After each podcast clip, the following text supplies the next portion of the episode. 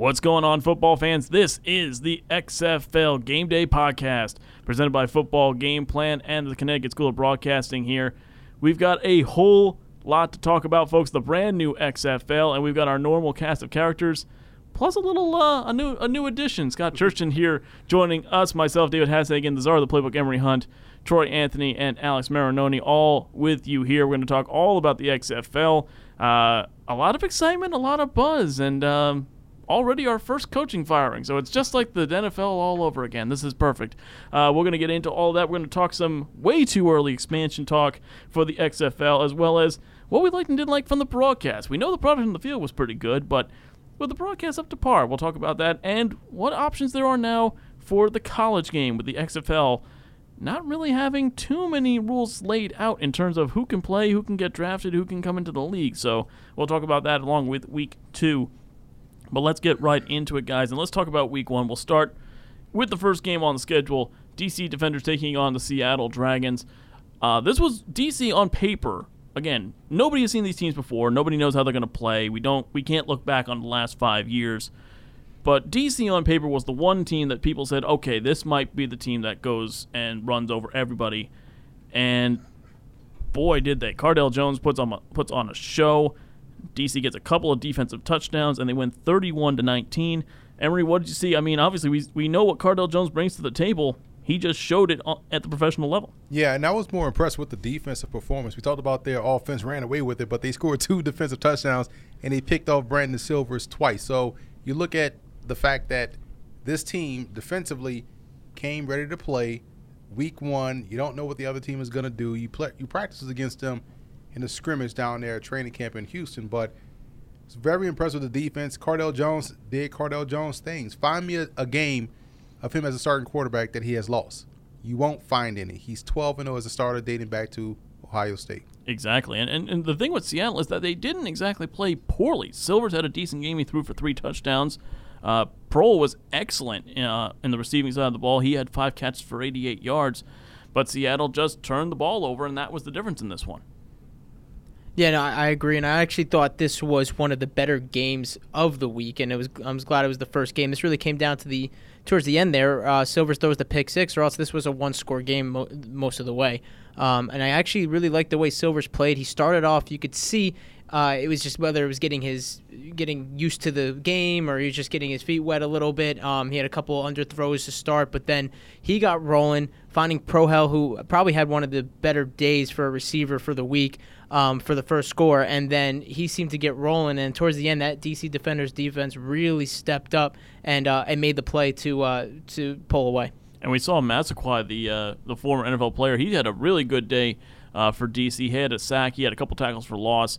Uh, really was a strong defensive player. This D- DC team they lived up to their nickname in this one. Yeah, most definitely. I have to kind of second what Alex said there. Um, Proehl, I really liked him coming uh, watching this game. It was the first game of the week, and he arguably to me was one of the best receivers of the weekend. But this team, DC team, definitely does look complete on all sides of the ball. Cardale balled out. That offense really seemed to be clicking. Got the special teams touchdown with the block uh, with a blocked punt, this team might be one to reckon with. And one thing that I, I saw, maybe it was because it was the first game of the of the weekend, but their reverses on almost every reverse, I'm looking ridiculous. I'm looking for that double pass still. I'm still looking for that double pass, and I thought it was I thought it was gonna be when uh, Cardale threw the touchdown, but it was a handoff, not that little shuffle forward like we're used to seeing in the NFL. Yeah, Scott, I wanted to talk to you about this because DC seemed to be the one team that really kind of opened the playbook up. It was kind of conservative from a lot of the teams despite the new rules, but DC kind of kind of flew around a little bit on the field and really made it uh, wide open. Agreed. I think honestly it was a really good effort. Uh, I think where, where they are right now, when you look at DC and you look in general, in general, you know, I mean, what do you what have you got right now? You've got the Redskins over there. yeah, I know. You got the Redskins. Now you got the Defenders. There's a little. I think there's for the first time over there. There's hope. There's Yeah. excitement over there, and I think that's something that they, they really have to get behind. You know, I personally, well, we could talk about you know the Redskins another time, but I think it's a good effort. You know, a 12 point win. It's a good starting point. Exactly. And it's a good launching point for the team for the season, and like well, you talk, we're going to talk about it later too, with the XFL as a whole too. Yeah, exactly. I mean, I think you talk about you talked about a good crowd there too in DC. It looks like they've really embraced it. A really good crowd at Audi Field, which is the the home of DC United in MLS.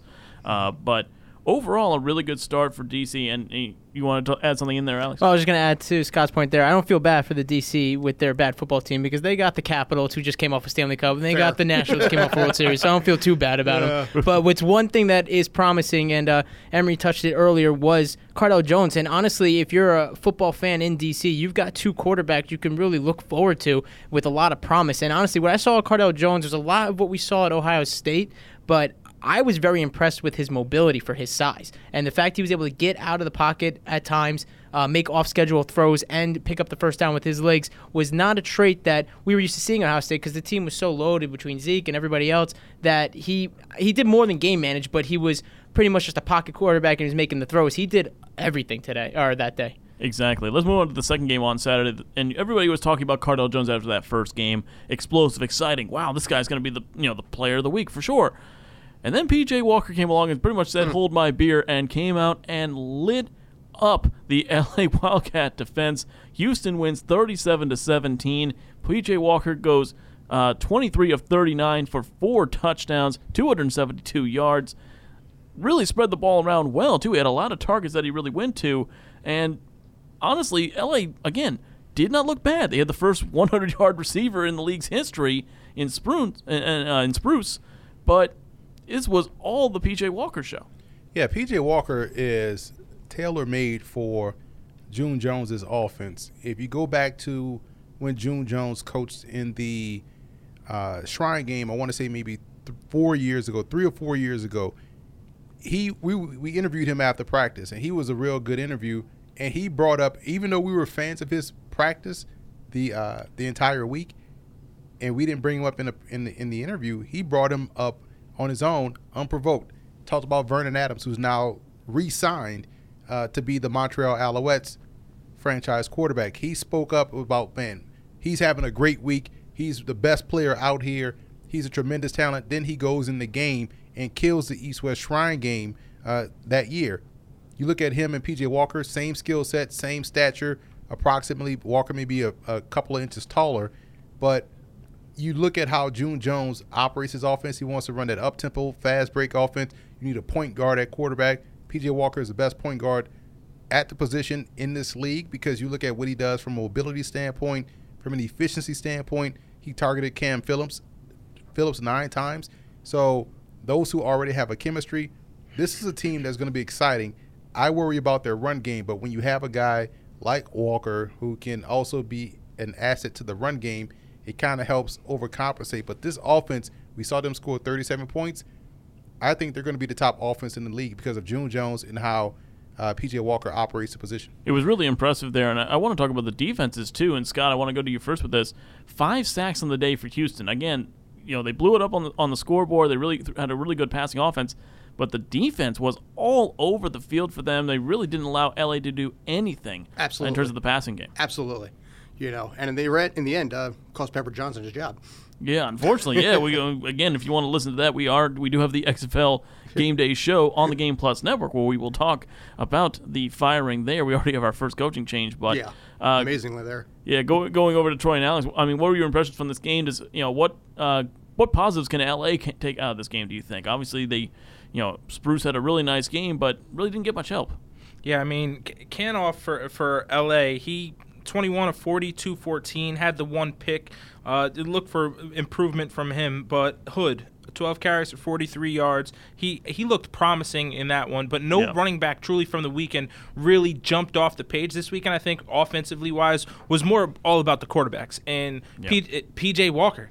PJ Walker, the, like you said earlier, you thought after the first game, oh wow, Cardale Jones. And then I remember one play, I believe it was early in the second quarter, where Walker's in the pocket, in the pocket. He has to duck down under a defender. He's running to the left sideline. You think that he's about to break break it away, maybe like an inch away from the line of scrimmage, and then he finds Sammy Coates. Yeah. That that play is what really stands out in my mind, and that's what made me go, whoa, where There's did this been- guy come from? There's been a lot of potential with him for years.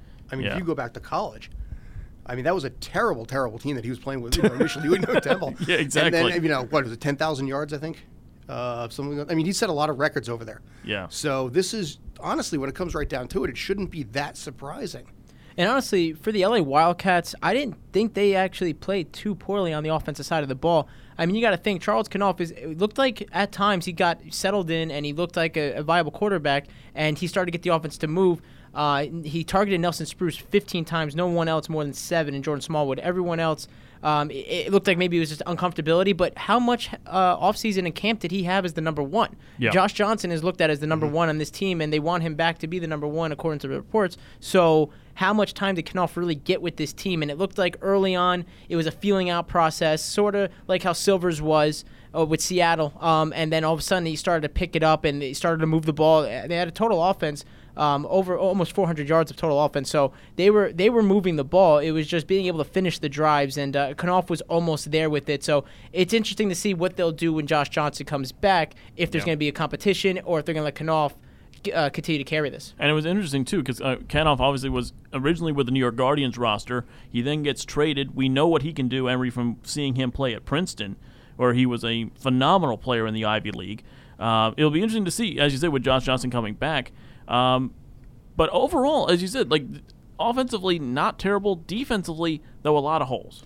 a lot of holes and they couldn't stop a nosebleed to put it lightly. Is the fact that their secondary just kept getting lit up and you know PJ Walker was extending drives and it was basically all the passing game. It wasn't the fact that Houston was running the football on them. They couldn't run the ball. It's that PJ Walker was just extending plays finding ways to find guys downfield. They couldn't get pressure on him because he was escaping pressure and like Alex said I don't think Kanoff played terrible I didn't like the fact that they benched him in the middle Yeah. of a game and went to a guy that was completely ineffective, probably wasn't even prepared to play, and you go to him, you lose two series, and now you put Kanoff back out there, and it's just an issue. So I, I just think that it's just the uh, sad state of affairs. That team, that game was, I thought, close at one point, Yeah.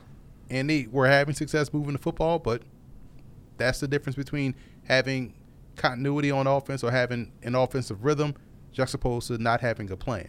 And since we're getting closer to the NFL draft season, where, where did you have uh, PJ Walker ranked in your draft class? Well, in that draft class, that also had Pat Mahomes, DeShone Kizer, Deshaun Watson.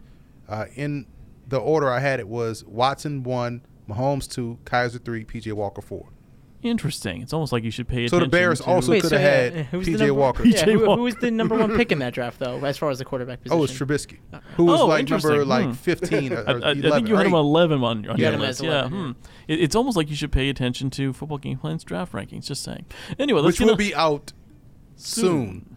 We're working through the draft process now. We just finished grading the receivers. Um, we'll post the grades once we're done with the offensive side of the ball. We'll post those offensive grades, and then we'll move on to defense. But yeah, they're coming. This man has not slept in approximately three weeks. Let's move on to the Sunday action now. Let's go to MetLife Stadium. The New York Guardians taking on the Tampa Bay Vipers. We were at this game. Uh, we were able to get access into the press box at MetLife. Really interesting. First of all, really good crowd, which you don't often see now with the, the Jets and Giants have been playing. You had 17,000 at this ball game. But another one where the stats really didn't tell the story of this game because on paper, Tampa Bay had a pretty good game 400 yards of offense. They had three points. New York Guardians shut them down. They went 23 to 3. And it's not because really Matt McGloin put, you know, blew anybody away, but this New York Guardians defense just buckled down right when they needed to. Yeah, but the same thing at the same time. If you noticed towards the end of that game, why was Tampa Bay running the ball so much? I mean, and this is a question. Obviously, anybody who saw that game, you know, I don't, you know, you guys have the same question I do, but we were talking about this in the booth. It's like, why? You know, you're down by, you know, you're down 17 at the half, which means you're going to have to obviously open things up. Yeah. You know, okay, I can understand the point if you're going to set the ground game to set up the pass, fine. But it was just set up the ground game, set up the ground game, set up, you know, and they're burning clock left and right here. Yeah. You know, three points. I think I think the reason why you saw them run is because you we watched them throw, and they, I know, I, know, I, I get it, but at the same time, I mean, you look I at. thi- You look, go ahead. I know. I say I think your better question is is why weren't they running the ball since they were running it pretty effectively? Why weren't they running the ball in the red zone? And With why were they Quinton putting the, why Flowers. why were they whether it was with Quinton Flowers or De'Veon Smith who was doing it? And if you're gonna do the platooning route, why wasn't Flowers the guy running it in the red zone? It just wasn't falling into the team's which strengths. which made it all the more bizarre because you think Marc Trestman Yeah. CFL Grey Cup champion, Yep. understands the value of the red zone quarterback, the short yardage quarterback. They have that in the CFL, so you can put your quarterback in in the red zone and, and not lose. You know, uh, your starter can't come back in the game. So why wasn't that the approach here when it's more apt to happen uh, in the in the XFL? I thought that was a misguided use of personnel because he's done yeah. it in the CFL. I think both teams they kind of look disjointed because you mentioned it with Trestman. It didn't really seem like they had a plan. They put Flowers out to start the second half, and we thought, okay, Murray was ineffective in the first half. We saw that they're making a quarterback change. Two series later, here comes Murray again, and we're thinking, Not even two series. A couple Like plays later, plays, yeah. because the first two plays were successful. Then it was like, you know what? We're having way too much success. Let's put Murray back in the game, and he fumbled. Yeah. yeah, but at, at the same time, though, the Guardians had had a similar deal where they had Tim Cook as the number one guy on the depth chart that was provided for us. Darius Victor gets a majority of the carries and makes a few catches out of the backfield. McGloin is successful hitting the tight end on the first few drives, first quarter and a half, and then barely targets Jake Powell, who had four catches in the game the rest of the day. And I believe three of them were on the first drive. Yeah, exactly. So it was really, really surprising. But we did see from New York, though, they do have some gunners out there. The question is, can McGloin find them? Yeah, that is a good question. McKay balled out three catches for 58 yards. He toasted the Vipers defenders quite a few times, and Horn had a nice had a couple of nice grabs as well. He also had a couple of bad, Really bad drops. really bad, bad drops. drops, yeah. But one of my biggest issues in this game is with the Vipers and the way that they used Flowers. Like you said, Murray started the whole first half was really inconsistent. Flowers comes out, gets the start, and he's pretty much only used as a decoy.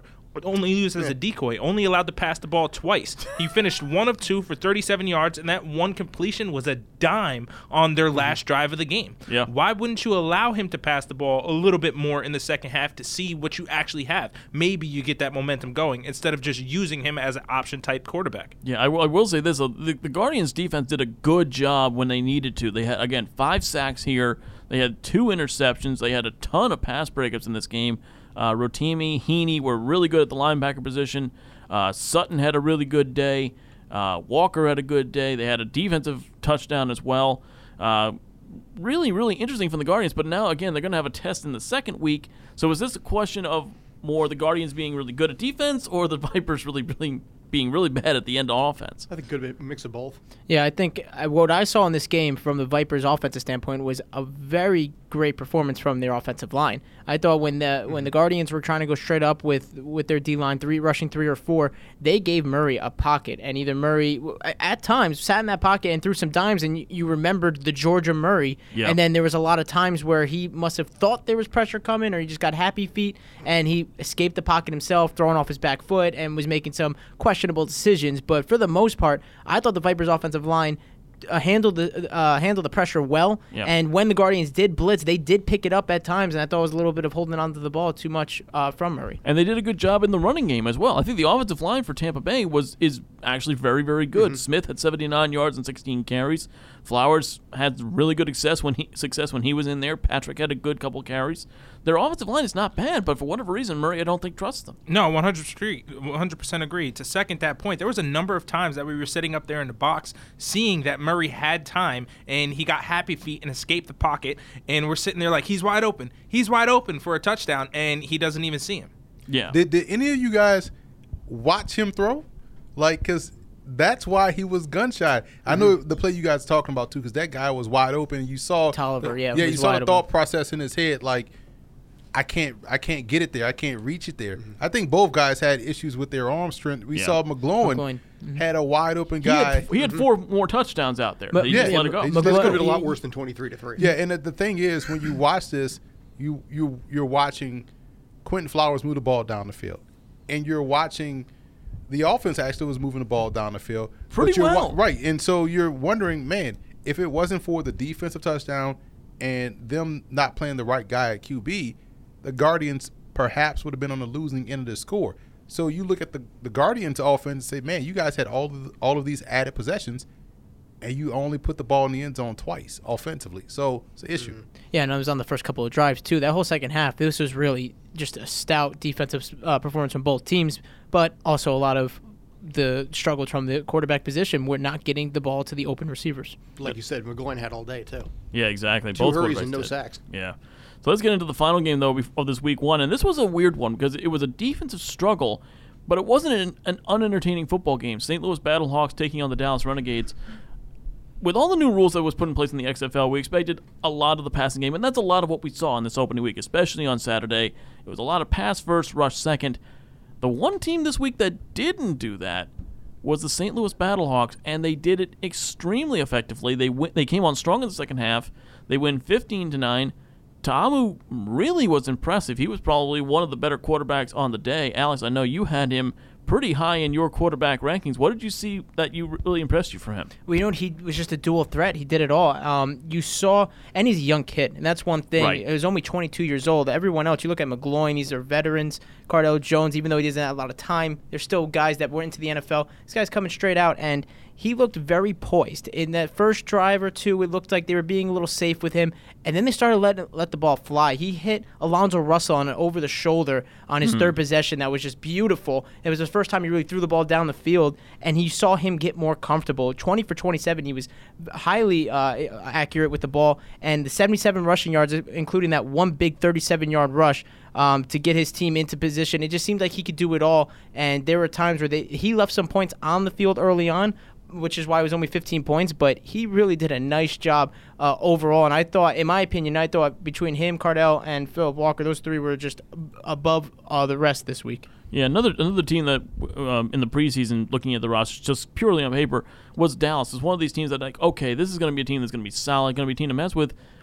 Emery, do you think this is more of a disappointing performance, or was St. Louis just that good on the defense side of the ball? Well, St. Louis was that good on that side of the ball. You talk about a guy in um, Payne, their defensive lineman, had what two sacks or five TFLs, something like that. So Something ridiculous. he was in the he was in the backfield a lot, and um, you know you watch how how he plays, and if you're able to get quick pressure, you're able to affect the, the run game and also the pass game. And um, he had he had I'm sorry he had a sack and uh, a TFL and a quarterback hurry, so he was definitely a nuisance. But I think defensively, early start of the of the season, defenses are usually ahead of the offense, especially this in a unique situation where we hadn't really seen these offenses or defenses play. We didn't see a full preseason, so we didn't know what to expect. They played against each other uh, in this uh, training, this you know league wide training camp in Houston. So we don't know from media perspective, we don't know what to expect or what to expect. What so we saw this for the first time, but I think it's just because the bullets were live, quarterbacks are actually getting hit. Defense was better on paper. I thought St. Louis has the best defense in the league. Yeah. Um, so at, at all three levels, and I said this before. I said this in the preview. Anytime you have a Will Hill on your defense, your defense will make big plays. He Yeah. finds the football. This guy is like Rasputin as far as opportunities. He is, every, he is always around, and he is still making plays. He finds the football. So defensively, they're strong at every level. They're versatile. Dexter McCoy is a guy from the CFL, but he played safety at Tulsa. He was like a six-five safety. Yeah. Gets to the CFL, they move him to outside linebacker, play that defensive halfback type of position, and now he's uh, in the league playing linebacker here for the Battlehawks. So they're excellent defensively. They're athletic. They're versatile. Their defense proved that against Dallas. You know, I think like I'm just going to piggyback off that a little bit there. You know, the defense giving up nine points also, yeah, but there was a fumble, there was the, the end of the game interception in there, there was a turnover on downs. They did everything that they needed to do. You know, you keep Dallas out of the end zone that way. You know, you had three players in there with eight or more tackles. You had the interception, I think you mentioned there. You know, so it was an up and down. It was a solid effort, like you said, in all three areas. The defense there. Um, I think for St. Louis, it's well deserved. Uh, I think we may have mentioned another point that they. I think there's a lot to be found there. Yeah. You know, and I think on both sides of the ball, I think 15 to nine. Honestly, when it comes down to it, is not a pretty score. And I think going forward, as the team starts to gel a little bit more, I think you're going to see a higher offense on that, and I think you might even see the defense improve a little bit. Yeah, I, I don't think it was representative of how uh, you know how this game was played. Uh, St. Louis, in particular, the way they rushed the ball uh, certainly slowed this game down and made it a little bit chance for lower scoring. Troy, you had something to add on that? Yeah, what I was gonna say was if, if you look just look at Nelson's stats, 33 at 42, you're like, oh my goodness, that completion percentage is ridiculous. But then you look at the 209, only 209 yards in the air, so it was straight dink and dunks. You had the interception. What I think that um, Dallas could have done more of, if better of focusing on is the running game, trying to control it, trying to stop the pass rush, stop the uh, the the constant defenders in the backfield. Lance Dunbar, former Cowboy running back, he was serviceable in the NFL. He only finished with uh, 27 yards, and he had a long of 20. Yeah, so, but I he mean, averaged 5.4. yeah, uh, he had a long of 20. Yeah. But what they have to they, they should have focused more on getting their running game in check instead of only running the ball 10 times, 10 Yeah. 12 times. Yeah, but I think they did though, or at least what they were trying to do was having them throw the ball 42 times. They're the air raid offense, so they're gonna they're gonna air raid. You know, they're gonna throw the ball as often as they can. Yep. Um, usually it's a little bit more down the field, and I'm I'm sure if Landry Jones was healthy and he was the starting quarterback, we might have seen a little bit more uh, some shots on top uh, over the top, but. I mean, I'm looking at their uh, their receiving totals. You have two receive two running backs going for 10 catches between Marquise Young and Lance Dunbar. So that was like their way of running the ball. And then you had Sean Price and Parham, both tight ends, six catches, uh, accumulating 70 yards. So it was only Flynn Nagel was the only outside receiver that saw any sort of passes come his way. So in a way, it was like that was their the Renegades' way of running the ball was getting the ball out of Philip Nelson's hand and into the running backs in the open field, trying to hope Lance Dunbar, Marquise Young could do something with it. But it was ultimately safe football because Landry Jones is the guy here, and he's he's the face of the league, and at least that's what they're pushing for. So They were a little high. Sorry, I didn't mean to cut you off. Go ahead. No, that was that was just that was Landry Jones is the face of this league. So I mean, the Renegades. Are, he was the first quarterback to uh, go in on uh, in on the league. So I Yeah. mean, this is a guy that you're probably going to see if you're seeing 42 pass attempts pretty much from Landry Jones, picks or not, touchdowns or not. You're going to see about three to 400 yards. Typically, yeah. Uh, St. Louis, though, did actually commit nine penalties for 78 yards. If you banking on Landry Jones being the franchise quarterback, you might as well That's, that's a whole different. I'm just you throw the whole league whole- away. Yeah, exactly. Well, I mean, first week in the XFL down, big crowds, really excite, a lot of excitement, a lot of buzz. But let's talk about the broadcast about this sort of thing, because obviously that was going to be a question. That's where ultimately the, the AF, one of the many ways that the AAF fell very, very far short uh, in terms of you know promoting the league and getting it going. I mean, first of all, you're starting with you're on Fox and ABC with guys who are top quality announcers, top quality broadcasts. But the way that the, the broadcasts were done were interesting. You had sideline reports, interviews with players in real time. Uh, yet, but the games were still treated with respect in a way. And then being able to go inside the replay room, which I absolutely loved, which is something that the NFL has fought against for years actively. You know, why we don't want the fans understanding what's going on. Only we should know what's going on. Um, that's backwards. The fact that you were able to go into the replay room and actually see what was going on, I think was a big step in the right direction. That's something the NFL should adopt. Um, Emery, what, what are your thoughts on how the, the broadcasts were? Obviously, you know, very professionally done for the most part. You know, they did a good job with them. Anything you think they should tweak or get rid of or improve or what? Well, you got to give credit to the AAF for introducing that, uh, you know, that Sky Judge. True. Uh, true. They they were pioneers in that regard. I agree with you that the NFL should adopt that right away.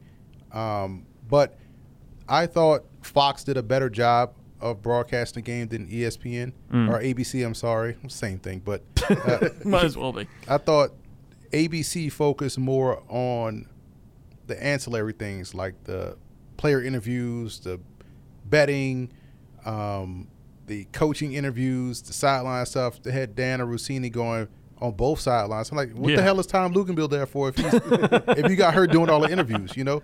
And I just thought it was a little awkward for both Luginbill and Russini. So I, I didn't too much care for the broadcast. But the second game, you know, Houston's game On Fox. on Fox, I thought it was a cleaner look, you know, and it also looked more. It gave it a pro feel. It gave it more of a pro feel and less of a bowl game atmosphere, um, which was great because you want to legitimize the league. And I thought both games were excellent. Uh, I just thought the presentation was different. I liked Fox's presentation, and I thought they did an excellent job in, in, in presenting that to the game. It wasn't, you know, and you have great people. Kurt Menefee is great in the booth. Joe Klatt is great in the booth. I'm a big fan of Brock Huard and how he just is able to articulate things. And they had him on the sideline and doing great sideline interviews, and it Yeah. wasn't all in your face. So I would probably scale back on the player interviews. That's the only major issue I had with uh, the broadcast. Plus, we don't want to hear everything. Um, it takes away from just the, the atmosphere of watching the game. You I thought it was a little yeah. bit too much of You- play yeah. calls and because you don't know what the play calls mean. And, you know, I know people like oh, this is great info. Like, bro, you don't know what it means. You just like hearing words that you don't understand. I just They, they, they did explain that a little bit though during the Fox broadcast. You could hear uh, Olsen, I believe, was talking about okay, this is what you know. He just said this. This is what that means for this group. So they on Fox they tried to explain a little bit of that. Well, they did it on Um, ABC, but they did it every play. I don't need to know what Greg. yeah, we don't need Tony Romo. Yeah, We don't need Tony Romo in there yeah, telling I mean, us let the play happening. happen, then explain what happened after. It was like Yeah. you don't have to explain. It takes a little bit of the spontaneity away from watching the game. Yeah, Scott, what, what were your thoughts on this? I agree with a lot of that. Um, I thought, all things considered, I mean, I watched basically pretty much every game that the AAF had back then. Um, aside from being, honestly, in my opinion, very low end football, I think the broadcast overall was better, also because of the fact that you have national broadcast here. Yes. You know, you had, you know, ABC, you had Fox. You didn't have the NFL network. Not to basically hate on NFL network. They didn't really have, I think, this experience there. You know, and the understanding of what the fans wanted. You know, I mean, Fox and ABC have been doing this for decades here, and I think that carries that carries through a lot. I think a lot of the fact that the people they were listening to were people we recognized. You know, you mentioned Menefee. You know, I mean, he's you know basically been with you know uh, Fox NFL Sunday for years. Kevin Burkhardt, same way. Burkhardt, yeah. You know, all these guys that you're like, okay, I know that person. You know, I mean, even Greg Olsen. You know, I don't remember him necessarily. Correct me if I'm wrong. I don't remember him doing color commentary, but he's good at it. I mean, I think if he retires, I think he has a career if he wants to go that way with it because of what he sees. And I think that's as much of importance. That's as, basically as, nearly as important, I think, to the experience of sports, not just what's on the field, but how it's conveyed, how it's explained, and how to keep the interest of the audience. Part of my problem is with some of the other sports that are out there, is that a lot of the people that talk about it are just not entertaining. They're dull. you know, I mean, I'm gonna, I mean, you know, how how clean can I go here? Nothing personal here. Okay, I mean, I won't mention Joe Buck by name when it comes to baseball, but um, I mean, dear God, dude, I've had more fun listening to the Spanish broadcast. I don't understand a damn thing they were saying. But with football, it's there was, like I said, they were engaged. They you felt like you were part of it a little bit, you know, because in our case also we were. I think you, you know, all the the five of us were talking about Burkhardt, you know, and listening to what he had to say, and it. I think it added to the experience of it. And I think that's what hurt the AAF a little bit there and added to what we have here. Now, again, that was week one. How is it going to happen with week two now that the novelty has worn off a little bit? You know, how, how, is the, how are the fans going to take it? Exactly. Troy, anything to piggyback off of that? Or Yeah, I mean, 100% agree. When you have a fan tuning into something for the fir- first time ever, I mean, I remember the XFL from back in the day, but I can't compare that to this. This is completely wasn't different. That was Jesse Ventura calling the football. Yeah. You know, he was Jesse Ventura calling football, but now we do have all these experts that we're used to hearing uh, every weekend talking about football. Greg Olsen, Pat McAfee. I think Olsen actually. Uh, commentate commentated on his bye week this past season. Uh, Yeah. he, he commented on, on Fox during his bye week, so that was pretty cool. And now to see him uh, as a color commentator for the XFL, Yeah. he's just setting up his career for post. You know, that's cool. As far as a presentation, I love the fact that the XFL is embracing gambling, where it's taboo in all these other leagues, but True. the XFL is, is staring it right in the face and saying, "Okay, we accept you. It's gonna be done anyway. This is the way that the world is going."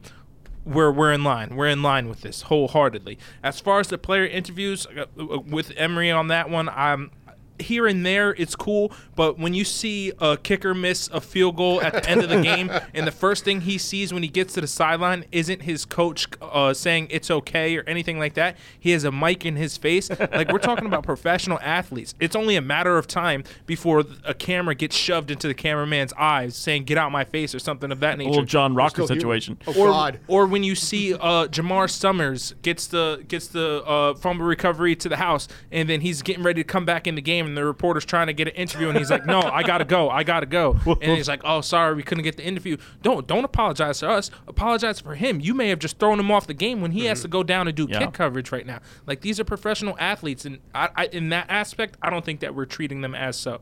I, I think for the most part, though, that I think the the broadcast and the players were were treated with the respect they deserve.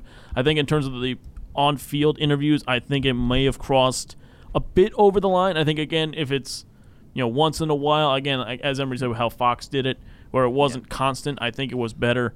Uh, but for the most part, I think the the broadcast was professional and they actually did a decent job in that respect.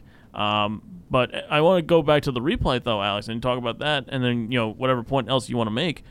This is something we've never seen before in American sports. You see it in, in Europe. You see it with rugby, uh, where you have the communication between the referee and the video official is heard throughout the broadcast. This is the first time we're seeing it in American sports. Personally, I loved it. Yeah, I, I absolutely loved it. Um, and I think that's one thing that the NFL gets wrong. They're not listening to the people. I mean, you could solve so many problems with the NFL and the Yes. officiating if you just let them hear what's going in, what's going on in there. Because I mean, what do we have? To, how many time? How many Saints games do we have to see get screwed over, and everybody thinks it's one way and it's the other? I mean, now this is them explaining it. You could see their point. You see their angles. You see everything that they're seeing, and there's there's no question. I mean, you could still disagree, but you but there's no questioning. There's no Yeah. the the conspiracy theorists coming out going, you know, they, they can't have Peyton win or whatever they have said. But all Yeah. these things, um, it, all things considered, it's I thought it was really good. It just opens you up a little bit more, and it does and it holds them accountable, which I agree with. And um, I agreed with most of the points here. I actually personally liked the on-field interviews. I just thought after the first game with ABC, they needed. I I- thinking about watching that game. I was like, they need to get a clue. Why are you going up to Brandon Silvers after a pick six? Like this dude just felt like he lost the game for his team on one bad play. Played well all game. One bad play ruined the whole game. You know.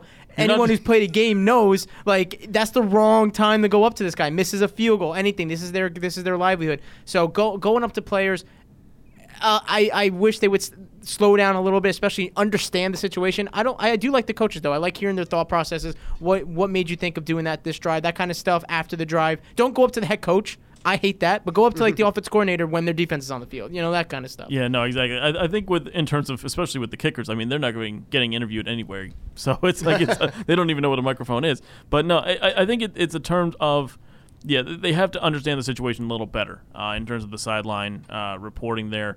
I, I love hearing the co- coaches mic'd up, although I'm I'm just waiting for the five second delay to be used because at some point I mean there was I think there was a play in the in the uh, St. Louis game where there was a, a near uh, personal foul penalty and the guy's coming over and all you hear the coach is saying I don't care. I don't care, and that it's a good thing. That's all we heard because they had him live at that moment in time. Uh, but overall, a good start, I think, for that as as well as in terms of the play and everything else. But now let's talk about, I mean, the way too early machine. Uh, I mean, we've talked about this with drafts all the time. You know, the 2020 draft happens. The next day, we'll have the 2021 big board uh, from Mel Kiper. Let's talk about expansion and what, in terms of, in, in not just the traditional sense, uh, although we'll start there, but in terms of how this league can grow and get a little bigger. And Alex, we, you and I were talking about this uh, before we came on the air here, and talking about potential expansion in the XFL it certainly seems, at least with the early crowds, that there is the opportunity here to go from this 18 format to maybe even 10 and possibly even 12. Well, you gotta look at it uh, after. I mean, after the success it was on week one, and the quality of play, and every the broadcast, everything that was done, and the buzz around the XFL.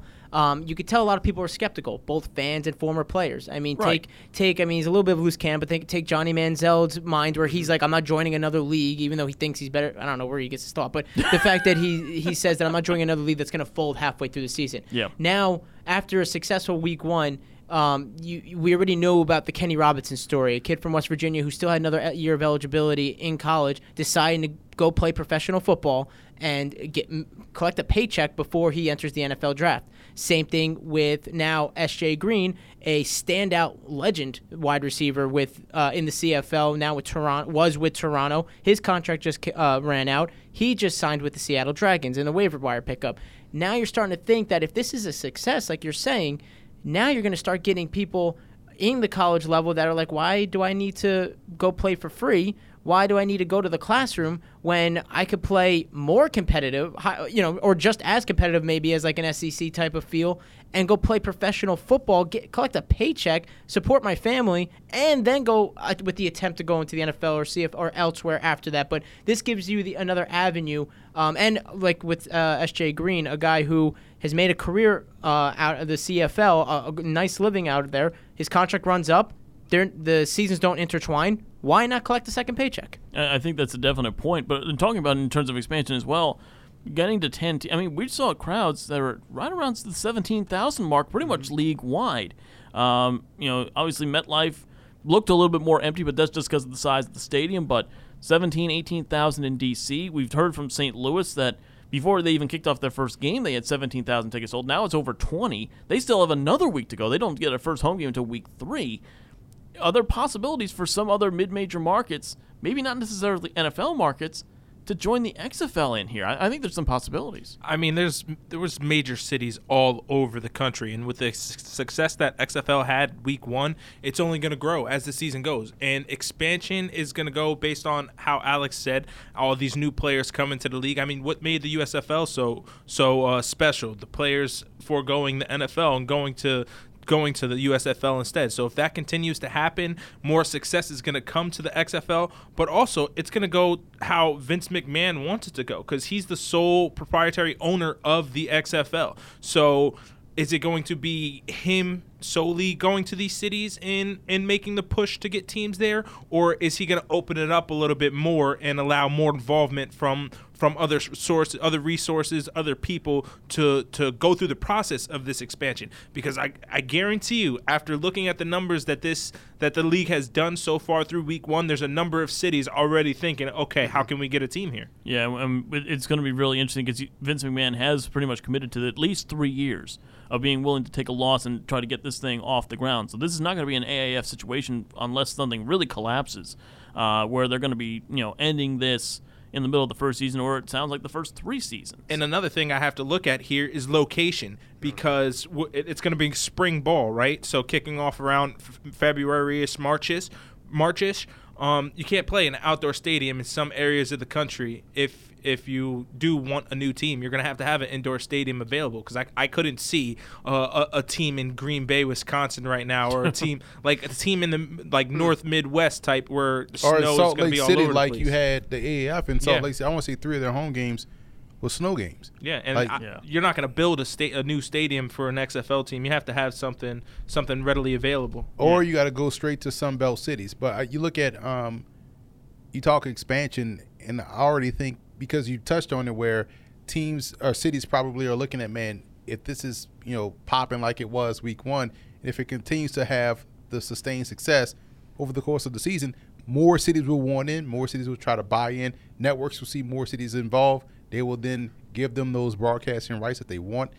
Um, I look at three cities that that would be ideal spots for XFL expansion. I, would even go four, um, just to give it another, just to round it out. Two East, two West. East, you look at. I look at Philadelphia, Pro Stadium. You have uh, Lincoln Financial Field right there. You also have Villanova Stadium, which is about 15 minutes from Philadelphia. Uh, Yep. Pretty good facilities right there. Easily accessible by mass transit as well. Exactly, and it's a turf field, um, but you run the risk of what you talk about Northeast. Uh, you also look at Columbus, Ohio. You know, you have a team in Cleveland, you have a team in Cincinnati. Columbus is one that that is huge. A football mat city. It's a football match city. They want pro ball. Columbus would be one. Um, and third, you can even look at San Antonio for what they were able to do at the AAF level. They were always packed. The Alamodome is a dome. It's Yep. you know great facilities. It has housed the New Orleans Saints the Katrina year. They've had you know uh, the the uh, gunslingers or whatever they were called um, in the AAF, the commanders, commanders or whatever. Um, that team did well attendance wise. That would be a spot. I would even probably toss out Louisville, um, right in that Ohio Valley area. Louisville is another major mid major city. You know, I think there's opportunities for those tho- those four cities to, to get spots, but Philly would be one considering you have now the, the you know the rivalry between DC, Philly, New York. Easy accessible for fans to go to away games. I think is if we continue to see success we saw in week one, more cities will want to be involved in the XFL. And I, I think another city I mentioned, you're talking about cities there. Charlotte is another one. You have the, the obviously the Carolina Panthers in and around there. You've got Charlotte uh, playing FBS ball, so they have a sizable stadium, but nothing too massive. Um, I, I think the options are limitless. I, I I think you know Scott, you obviously grew up with the old XFL. Yeah, I'm, I'm the old guy of the group. Here. You got the old guy here. Yeah. Is, is this league already in a better place than the XFL ever was? Yes. The old XFL? Absolutely. Uh, it's basically just to date myself here. I was 25 when the first uh, XFL showed up, and at that time, it tried to outbe the NFL. It tried to be this thing where it was a combination of um, res- pro wrestling and also football. This was an era when everything was extreme. I was telling you guys before, this was an era in the er, late 90s and early 2000s. Everything was extreme. Everything was, you know, tough. You know, I mean, for God's sakes, we had extreme jello pudding back then. You know, Yeah. yeah, we, you know, this is so the XFL was trying to be extreme, and it paid the price because it was honestly just extremely bad. Now I think 19 years later, Vince McMahon has realized from the mistakes, saw what the AAF was, and has done enough that's just a little bit different. You know, like you know the multiple forward passes, like the nine-point touchdown, which I'm really curious to see how they're going to do that. Um, I'd like to see a lot more plays with that. But there's enough in there to uh, develop curiosity. But by the same token, it's still enough of a familiar product that people know what it is. Now, the only thing I was thinking about, and I wanted to get your thoughts on this, looking at it from an expansion standpoint, I was thinking Ohio. You know, I think it's somewhere in the Midwest. I don't know, maybe Nashville even. You know, as a possibility, Eastern Tennessee. Uh, try that at least be far enough away from St. Louis, I would think. And then I was wondering how you guys thought about San Diego, because it is three three hours away from L.A. And Yep. they themselves felt betrayed after losing the uh, the Chargers. You know, so a lot of Yeah, those, you know, could so be interesting. San there, Diego yeah. will work too. Yeah, you know, yeah, because obviously it's a warm mark. Actually, te- but uh, so would. Uh, I'll cover uh, those games personally. That's fine. I'll, Yeah, go, I'll go. I'll, go, to San. Diego and cover all of San those games. Diego's freaking awesome in the winter. So- um, but I was thinking about it as you know because we were talking about before the show about the possibility of expansion and ten teams. Those were kind of the locations I was considering. Yeah. But uh, yeah, no, this one this time around to come back to the point is better than the original XFL. To give a comparison, the original XFL drew nine and a half million people on that Saturday night. The championship drew 2.1 million. Yeah. So to give an idea of how far down that thing dropped, Yeah. this one, I think it's gonna be. I think it's gonna be okay. I think there's hope for this. Yeah, and I, I think obviously you see it all the time with expansion teams. The first game is huge, then the second game it goes down a little bit. You, you expect that. I think you might see that here, uh, but you also have teams that are having their first games uh, this time around. So uh, it, it will be interesting to see where that goes. But it certainly seems healthy. And I want to get back now to our last talking point and something that Alex touched upon, and that's with college players and their role in forming this new league. Because obviously now, when you look at the rosters of these guys, there are a few guys who had extended time, you know, a few, ti a little bit of time in the NFL, three maybe four years. But for the most part, when you look at these rosters and you look at, you know, you Google these guys or Wikipedia them or however you want to search, you come up with okay, this guy was on a practice squad here and then he was cut. Then he was brought onto a practice squad here and he was cut. You know, he played in the CFL here and then he got moved over and then he played in the Arena Football League. These are guys that are, you know, very much just on the fringe. They're not bad football players. But you're also seeing a lot of guys that are just coming out of college They maybe got one look with a training camp and now they're in the XFL. It'll be interesting to see how this is treated because obviously with the NCAA and the NFL, it's a three-year minimum. After three years of playing college ball, then you can move into you know be eligible for the draft.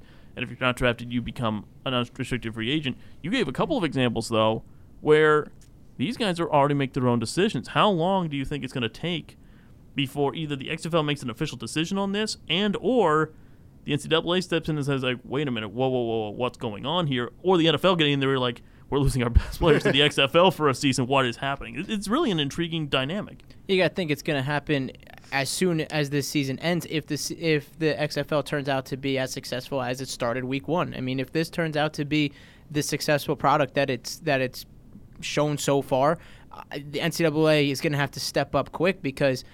Again, like I, those examples I gave in Green and um, Robinson, those are two. If I'm their peers, I'm like, what? What am I doing? Like, you know, Yeah. if I'm if I'm an, a guy whose contract just ran up in, in Canada, why am I sitting around? I could go play and get exposure in America, um, and that's why where I brought it up earlier to talk expansion because you're going to see. I think you're going to see more players doing that, which is going to be the cause for more teams, and it's not just going to be scout team NFL guys or ex. You know, or uh, NCAA guys that were, you know, they just didn't make the draft and didn't make the final cuts, and it's just picking from there. Now you're going to get real talent going. Let's provide. Let's provide for the family. Yeah. Let's let's play uh, uh, better football, better brand football, and I I think if this t- turns out, I think it's going to happen sooner rather than later. I, I think it, I think you will still see the guys who are projected to be first, second round picks. I think there, there's still the mystique and the you know to the X, the NFL draft and you know having your name called and you know meeting with the commissioner and doing all this thing. But for guys who are going to be picked on like say the third day, fourth, fifth, sixth, seventh rounds, I think this is a great opportunity for them. I mean, and especially guys that are coming out of the MAC, the AAC, Conference USA, FCS, Division Two. This is your chance. You know, obviously there are a couple of guys from the lower levels that get called, you know, brought up every year and get drafted and whatever. But it's very few and far between. Maybe this is an opportunity for guys from FCS, D2, and D3 to really have their moment in the sun. The fact of the matter is, the XFL in this regard holds all the cards because it's pretty much what they want to do. It's not like the NCAA can tell a student, no, you have to stay in school. It's not like the NCAA can sit there and have a student sign a contract saying that they're Yeah. going to be in school. They don't do it for the. NBA. Yeah, they can't. And it's not like the NFL is just going to snap their finger and say, okay, you're allowed to come in after sophomore year. Now, if they did, that'd be a different subject. But if the XFL decides to accept these players directly after their sophomore year, there's nothing that uh, any of these other leagues can do. They would hold all the cards. And I think that's one thing that the XFL can do to truly boost their brand. If is if they allow that and they get these big name college stars. Like imagine if Trevor Lawrence, after losing the uh, championship this year, you know what? I'm going to the XFL. That would be the story for months Because he's the number one. Months. He's the number one pick next year. Well, we- absolute months. we saw we saw this in the USFL. That's why the USFL posed that big threat to the NFL. The, the NFL for a long time didn't allow college. You had to be a senior to go to the NFL. Ex uh, USFL was like, you know what? You could be a junior and come in. Herschel Walker goes, pays him big money. He was supposed to be an NFL first top five pick. He goes to the USFL. Flutie goes to the USFL. Jim Kelly goes to the USFL. look at those USFL Reggie White, Reggie White. goes to the USFL. Yeah. So what the NFL did adopted the same uh, adopted the same rule. You want to see players get paid in college football? XFL starts this, allowing these guys to come as sophomores. Watch how fast the NCAA change their rules and start paying players. Uh, they'll find the money then because they would lose a lot. Because you're right. Why would I go for another year if I feel as though I'm pro ready now? Uh, especially if I'm a quarterback or if I'm a, a skill player like a running back, maybe a receiver, maybe even a, a, defensive lineman that has or an O lineman that has like a Clowney that you brought up when we were talking off air, who was physically there as a freshman, Yeah. he can go and play with grown men uh, after a year of college strength and conditioning. So I think that right there would also help boost the, the league's, you know, um, uh, interest and also give them a unique uh, part because you can't just rely on, hey, the game is good. Like, yeah, football is, is a fun sport. You need interest, and that right there will be a huge way to, to you know, uh, uh, plant your flag in longevity. And Not- it's, not only interest but marketability as well because Yeah. we talked earlier about how the XFL is going to try and uh, base their brand or make the face of the uh, the league Jar- uh, Jarvis Land- not Jarvis Landry um Cardale Jones. Cardale Jones. uh, Landry Jones. Landry Oh, Um, from uh, from Landry Jones. yeah Landry Jones. Jones. there we go name slipped my head but like I said imagine if that Trevor Lawrence did uh, commit to the XFL he would instantly be the face of the face of the league and you would you know with guys like that, you at least would have them for two years. Because imagine right now, if you're a DC Defenders fan, you already know 2021 you won't have Cardale Jones. You already know he's going back to the NFL. So at least with these guys that are sophomores, and if the NFL keeps its uh, three-year rule, then you're gonna at least get a guy on your team for two years, which is great because now you can start to sell for next year. Like, hey, we have Trevor Lawrence coming back along with these guys, and now you can put yourself in position to have a draft. So, and people love drafts. They love, you know, we you know, love predicting drafts. Exactly. They lo- it's a it's big business, and so I think having that element would help them out right away. Here's the thing, though: if they had a draft, if they do have the draft, they would have to start drafting at that point people straight out of high school to have their rights, sort of like an MLB draft. Sort of like what the Or CFL NBA. does with the nego- with the uh, negotiation Yeah. list. Well, it's, it's the same thing. It's interesting you talk about drafts. You look at what hockey does. You can draft people at the age of 16, 17 out of juniors. You don't even have to play college hockey or even play in the minor leagues at all and still get drafted. And then the team owns your rights after they draft you for three years. So if you want to play juniors for another year, you can. If you want to play in college for a couple seasons, you can. Yet it's a it's a really interesting situation, Scott. I want to get your thoughts on this because the, the possibilities are endless. Because if I'm a guy who's riding the bench at an SEC school like Tennessee that's going nowhere, I want to get my name noticed. I'm not going to get drafted playing at Tennessee as a backup linebacker, but I I'm good enough to play in the SEC for a reason. I actually, in this case, I go a little bit back and forth with this. You know, I've been thinking about this, listening to you guys, and trying to figure out where I stand on this. Yes, on one hand, the the opportunity to go forward, uh, to be able to play, get paid, and also not risk injury in Yes. college. Because if you blow out a knee, you know, in That's your entire professional you're done. career gone. Yeah, you're done. At least this way, you can accomplish your dream. You know, and you can get out there and you can get, in this case, national exposure to try and move yourself up to the next level, obviously the NFL. The only concern that I have a tiny little bit is how much is this going to water down the brand if people, if too many people start leaving early? What brand? In, in terms Well, of I mean, the, this in it- terms of college the football, quality you of mean? the field. I mean, if you got players that are coming out at, after sophomores, you know, I mean, for the quick paycheck. well, what what brand would be watered down? And that brand is probably the wrong word, but is the no, no, I'm talking about college or XFL. No, if you leave college, you know, if too many players leave college early, Mm-hmm. you know, and then end up going into the XFL, is that going to water down the product a little bit? That's my that's my main you got to be good. Yeah, I know, I know, but uh, obviously, be yeah. good. But my concern is, would you have the maturity at that point? Well, you're going to find out soon enough. That's like I said. That's my. That's the only reason why I'm not like hundred percent sold on this. But I could absolutely be hundred percent wrong. You know, if you look at other sports out there, if you look at like the NBA, you know, the first name that comes to mind, LeBron. You know, I mean, his his games were on ESPN when he was in high school, and obviously look at the career he's had. You see certain ca- you know cases like that. You mentioned hockey. You know, Jack Hughes was 18. Yeah. First draft. You know, you see people like that. My only slight concern, like I said, in this particular case, is is it going to water down the product? Now, if I am that college kid and I see the opportunity to start making a living wage, have my own, you know, my own, uh, my own place, you know, start getting that national recognition, start getting that credibility. Yeah, if you got the skills, by God, do it.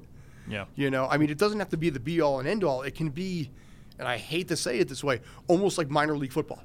That's that's Train, ex- groom, develop. Well, my thing is like if you're good enough, and you know, obviously you have to be talented enough to go, and people will worry about well, what it, will it water down the product? Well, that's the free market, right? Mm-hmm. Where if you like when the NBA had the uh, no age limit, Yep. if you were good enough, you were gonna get drafted. Mm-hmm. If you didn't and you declared, you didn't. And so, yeah, you can be a sophomore and declare for the XFL and get cut and not make the team. That's a decision Fair you enough. made. Fair. So now you gave up your eligibility. You better know, as a player, you have to know, be honest with yourself and say, hey, just you see it now with guys that want to go to the league and guys that decide to come back. Um, they get, they have the advisory board in the Yeah. NFL to say, hey, you're you're a first round, second round type Mm-hmm. pick. Uh, they also give the recommendation that you should go back to school, and guys still either take that information and and, and heed by it or they ignore it. Um, and if you're ignoring the fact that you, hey, as a sophomore, yeah, you're trekking Mm-hmm. toward being a, a draftable player, maybe a mid round pick, you could probably leave and go to the XFL. If you're not, you better stay and until you get a, a favorable grade. The difference is, and this is where it can get tricky in college football because the coaches will know the junior grades, but they won't particularly tell the players. Right. And so, how many coaches we see coaches now already withhold All Star game invites until the season is over with because they don't want a guy to like To quit on the bowl game. or or start you know you know uh, Cadillacing uh, toward the uh, back end of the season. Like I'm gonna take a couple plays off here. I'm gonna just like I'm not gonna go to this meeting or that meeting. So who's to say a coach won't withhold your draft grade? Uh, you know, so there's a lot of selfish factors in play. But man, if they really want to uh, make some noise, that would be the way to go. I think what one thing that I'm I'm seeing here in the distance is that you might actually see fewer busts in the NFL draft now if players decide. No, there'll still be bus. Well, there will, there will be busts, but how many guys have we seen that play one year of college ball? I'm thinking of a certain quarterback that played for the green and white of the New York Jets, played one year as a starter, comes out to all this aplomb, and then turns into after one or two years a total bust. Those guys, those kids who think they're good enough that aren't, they get the two-year rule. Oh, I'm going to go to the XFL to prove that I am a superstar that I know I am. Hmm. Meanwhile, they go to the XFL as Scott was trying to say, trying to point I was trying to make. I th- he was trying to make. I think they go to the XFL and get absolutely trashed at the XFL level because they're not good enough, but they think they are. All of a sudden, you're an NFL GM. Whew! I was thinking about taking him in the first round next year. I don't hmm. have to do with that anymore. He's in the XFL. If I want to buy him, I can. Right now, he's not good enough for me to waste. Yeah, I think I think regardless, that risk is going to be ran anyway. So if you're like Yeah. a guy who goes in the fifth, sixth, seventh round or undrafted, You and- got nothing to risk. Yeah, I mean, but if you're in that, to play the devil's advocate on that is that why take the risk if and not have that one year of pay or Right. two years of pay? At least let me go get paid and struggle on that level rather than have a non-guaranteed contract, non-guaranteed invite, and not even possibly make the team. Now at least I could do it. Now if I if I stink it up in preseason in the NFL and I had to wait that time, not get paid, go stink it up, I don't make the team. Why would the XFL want me? if there's going to be people there like uh, Kenny Robinson, who's already established all Big 12 safety that wants to play, why why me now? You know, I already True. I already made that mistake. So. I could see I could see it going both ways. And like Emily was saying, it's the free market. I mean, you got you better know. Like I mean, I, this doesn't this doesn't just open the door to anyone who made a college football team that you could make it. I mean, you still got to perform at that college level. The, Kenny Robinson, as the example, since he's our only example, wasn't all Big 12. You know what I mean? Like he Yeah. he already did it. I mean, I, at this point for him, unless winning, um, I can't think of the award for best defensive second uh, safety. Um, Jim Thorpe. Jim Thorpe Award. If unless um, other than winning that award and getting to that level or a Heisman talk even, which probably not gonna happen. This he's pretty much reached his peak. Or even think about it in terms of we, we're talking about draft and all that stuff like that. You have Joe Burrow, uh, you have Jalen Hurts, you have uh, Herbert, not not Herbert, you have Justin Fields. Fields. yeah. Um, You know, these are all guys that were transfers. So Imagine if they transfer out of college and go right to the pros. bingo. So now Interesting. you so instead Interesting of instead of you know having Burrow who sat at Ohio State for three years, you know trying to get that one year in play, it's like or even a guy like Kelly Bryant instead of losing my job to uh, Trevor Lawrence and then going to Missouri, I'll transfer out and just go to the XFL. It's going to be a lot of interesting factors to look at here as this goes along because I don't think we're done in terms of college players saying, you know what, this is looking good to me. I think I'm going to make a little bit of money. Let's get into week two. We're going to go around the room. One thing you're looking for from each of these week two matchups. We're going to start uh, on Saturday, 2 o'clock on ABC. The DC Defenders looking to go 2 0, as are the New York Guardians. DC is the home team. Emery, what are you looking for in this contest? better offensive play from the New York Guardians. They're up against a very good defense here. I want to see how the passing game with leader Matt McGloin operates this week. Scott, what are your thoughts? Same thing. I mean, right now they had a good start, but the question is, can they continue it? I mean, the Vipers team did not come out ready. They weren't, you know, prepared for that. Um, what's going to happen? Can they make it two and oh? zero? Troy? the Guardians defense. Uh, like you said, the Vipers team wasn't clicking at all, but they still put up monster yards against them. The Guardians played a bend bo- but don't break defense, and this defender's offense, led by Cardale Jones, looks way more explosive than what they saw in Week One.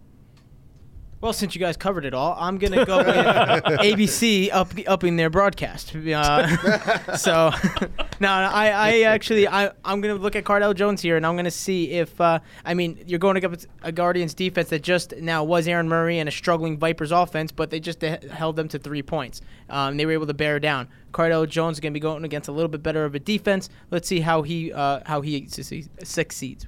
Well, Alex, if you're going to complain about this, we'll start with you for the next game. Let's go to the second game here, Saturday, 5 o'clock on Fox. The Tampa Bay Vipers, again, with that struggling offense, taking on a Seattle team kind of shot themselves in the foot week one. What are we watching for here? Two offenses looking to start to click. Well, the Fox broadcast. I want to see if they can continue their consistent. no, no, I uh, I'm excited to see um, SJ Green's uh, debut and see how mu- how involved he is. He's going to be joining a receiving staff with Austin Proehl, who had a great week one. Keenan Re- Reynolds, who can be a dual threat, uh, can be a, any threat, uh, ex quarterback at Navy. So it's three guys uh, on the outside to help out Brandon Silvers, who's got his first game under his belt, played pretty well. The, uh, ended that first half and the second half of that game. You know, just two mistakes in that game. So very excited to see them and um, and see what they do with the new weapon. Troy?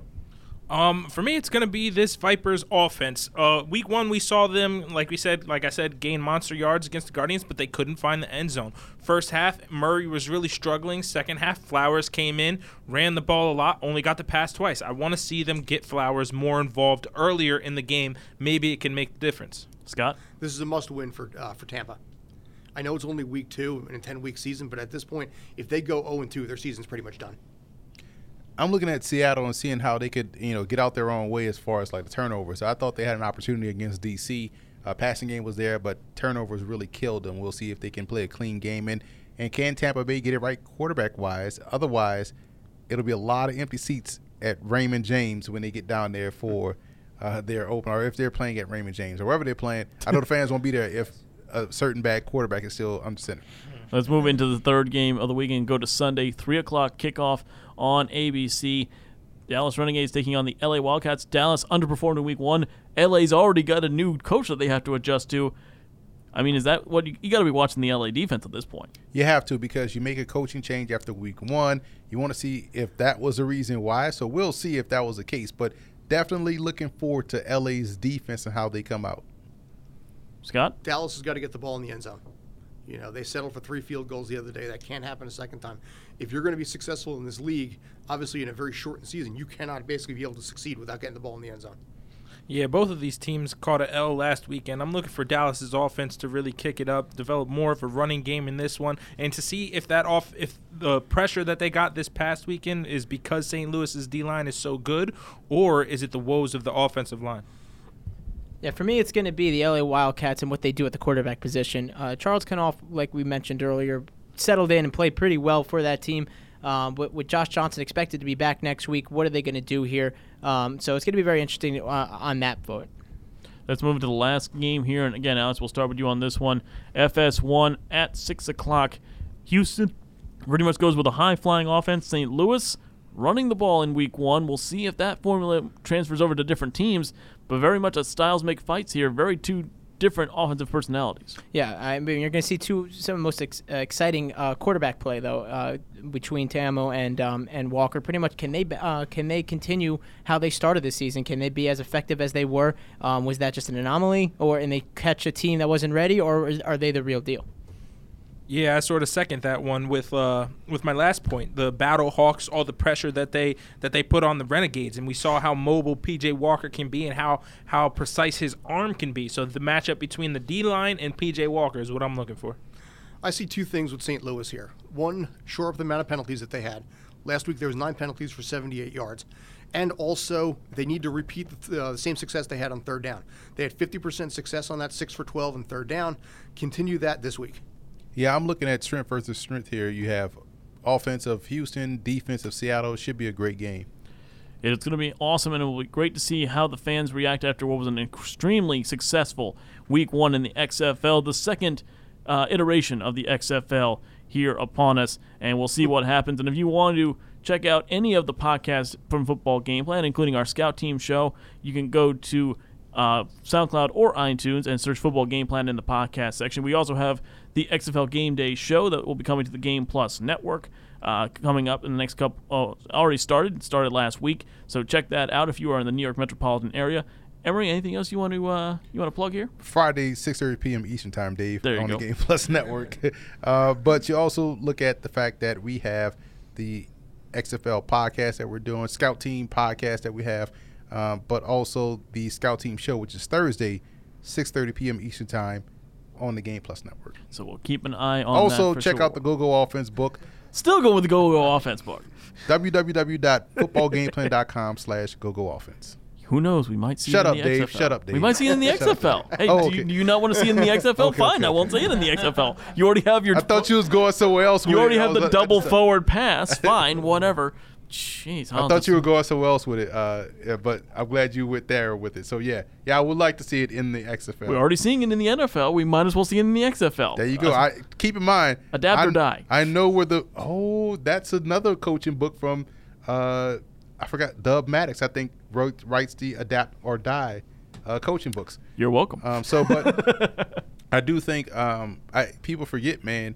I know the books are going, so I'm not surprised where I see the Go Go offense pop up on on NFL Sundays. I know where we sell books to, so I'm not surprised to see them uh, pop up in Arizona on. Uh, if you see one, if you see one going to Tampa Bay and going to a Mr. Trestman, I think we might know what's going on for next week, folks. That'll do it here for the podcast. Again, this is David Hassagen with the Czar of the Playbook, Emery Hunt, Scott Church, and Troy Anthony, and Alex Marinoni signing off, and we'll see you for our Week Three preview.